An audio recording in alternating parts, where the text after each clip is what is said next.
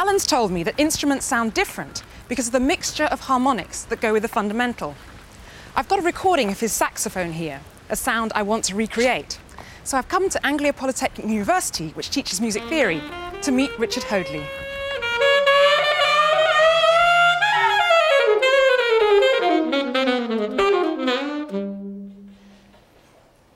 Thanks, Kevin. Now, I'd like each of you to use your keyboards to try and reconstruct some of the complexities of those sounds.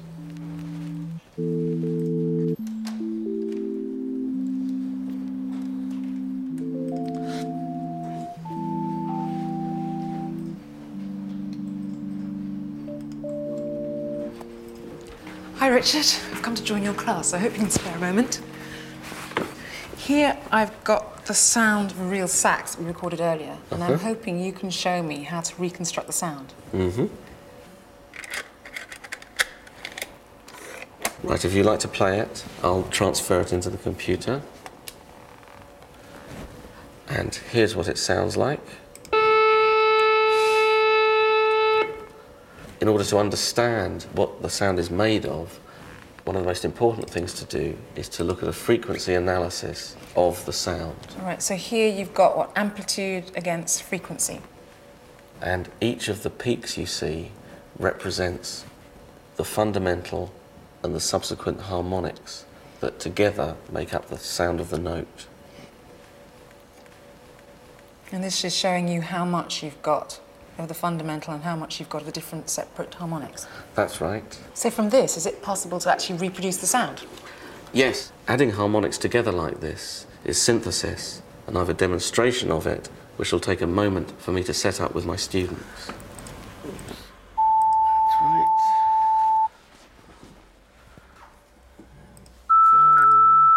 Go forward.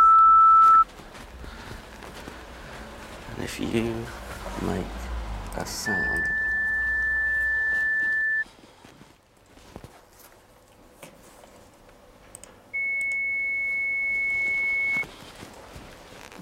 Ah, your old left hand here.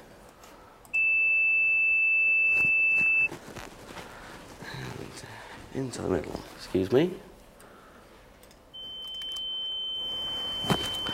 Right, that's all set. And now we can hear the result of putting all that together. Okay. Right, so this is where we can hear the sound. So this is the fundamental from my workstation. This is the second harmonic. So it's getting more and more complex. That's right. And so on until we have them all. But you don't have to hear the effect like that. You can see it happening. Right, so on the screen there, that first trace is the fundamental. Yeah, um, that's also known as the first harmonic, and that sounds like this. And then you've got the second harmonic just below it, and that sounds like this.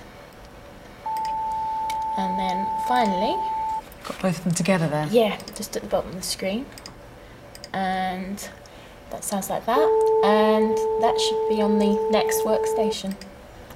So the first and second sound like this.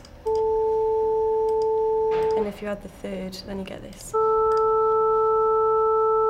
And the next step is to add the fourth harmonic. What I'm going to do here is add the fifth harmonic. As you can see, it's smaller because there's actually less of this harmonic around. And then when I add it to the other four, we've got the end result just here. I'm adding in fifth harmonic. We're now adding the seventh harmonic in, and by combining them all together, it sounds like this.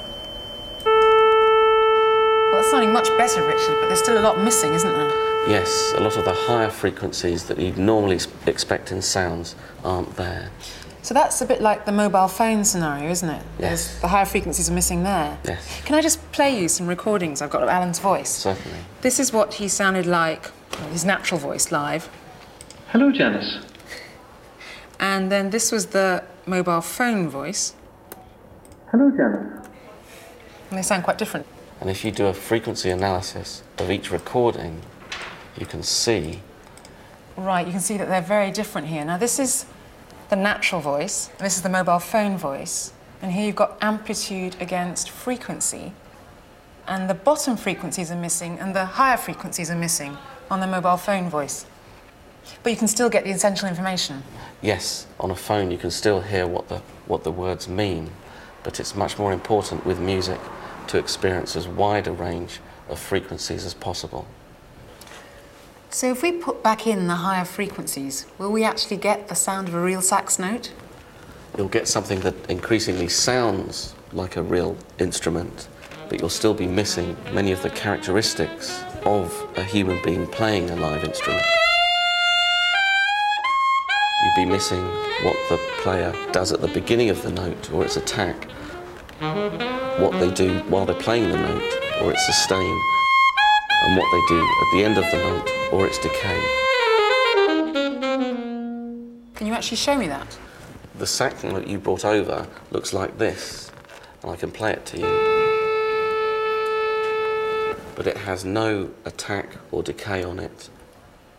I could put some very simple attack and decay in, in it, and it sounds like this. So it fades away at the end. That's right. So we are getting much closer to the sound of a real instrument being played. Yes, but we're still missing some of the spontaneousness of live performance and also some of the interaction between different instruments. So if you think of the sound of a single violin as opposed to the sound of a section of violins in an orchestra,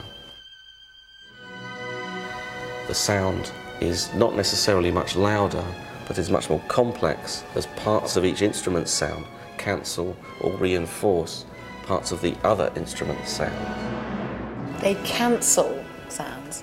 Yes, if you take a mathematically simple sound like a sine wave, which sounds like this,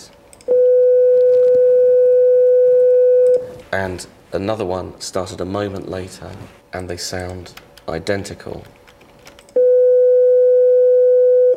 However, the second one starts momentarily after the first, which it's called putting the sine waves out of phase. And so when you add them together, I can see that the troughs cancel out the peaks. That's right. And so that gives you silence. That gives you silence. So if we hear you play them, you get nothing. But if you play a real note, you don't get a symmetrical pattern, so surely it won't work then. That's right. Let me let the computer check that. Here, I've got two saxophone tones. One started a moment later, which is out of phase. Both of them sound exactly the same.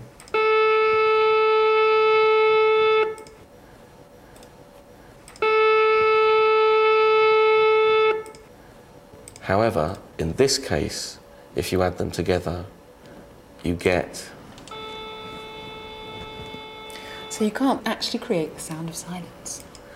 You can't do it in terms of them being out of phase. However, you can do it by getting the computer to create the sounds inversion. So in this case, I have two saxophone tones, but you can see that one is the inversion of the other.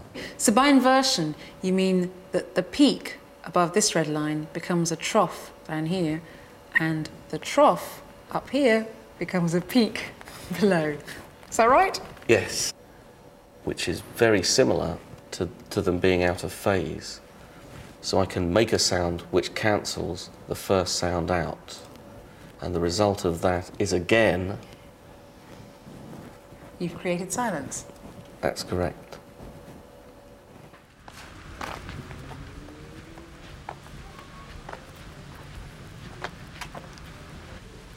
Thanks to Richard, I've got a basic synthesized saxophone sound. I'm going to try it out with the group.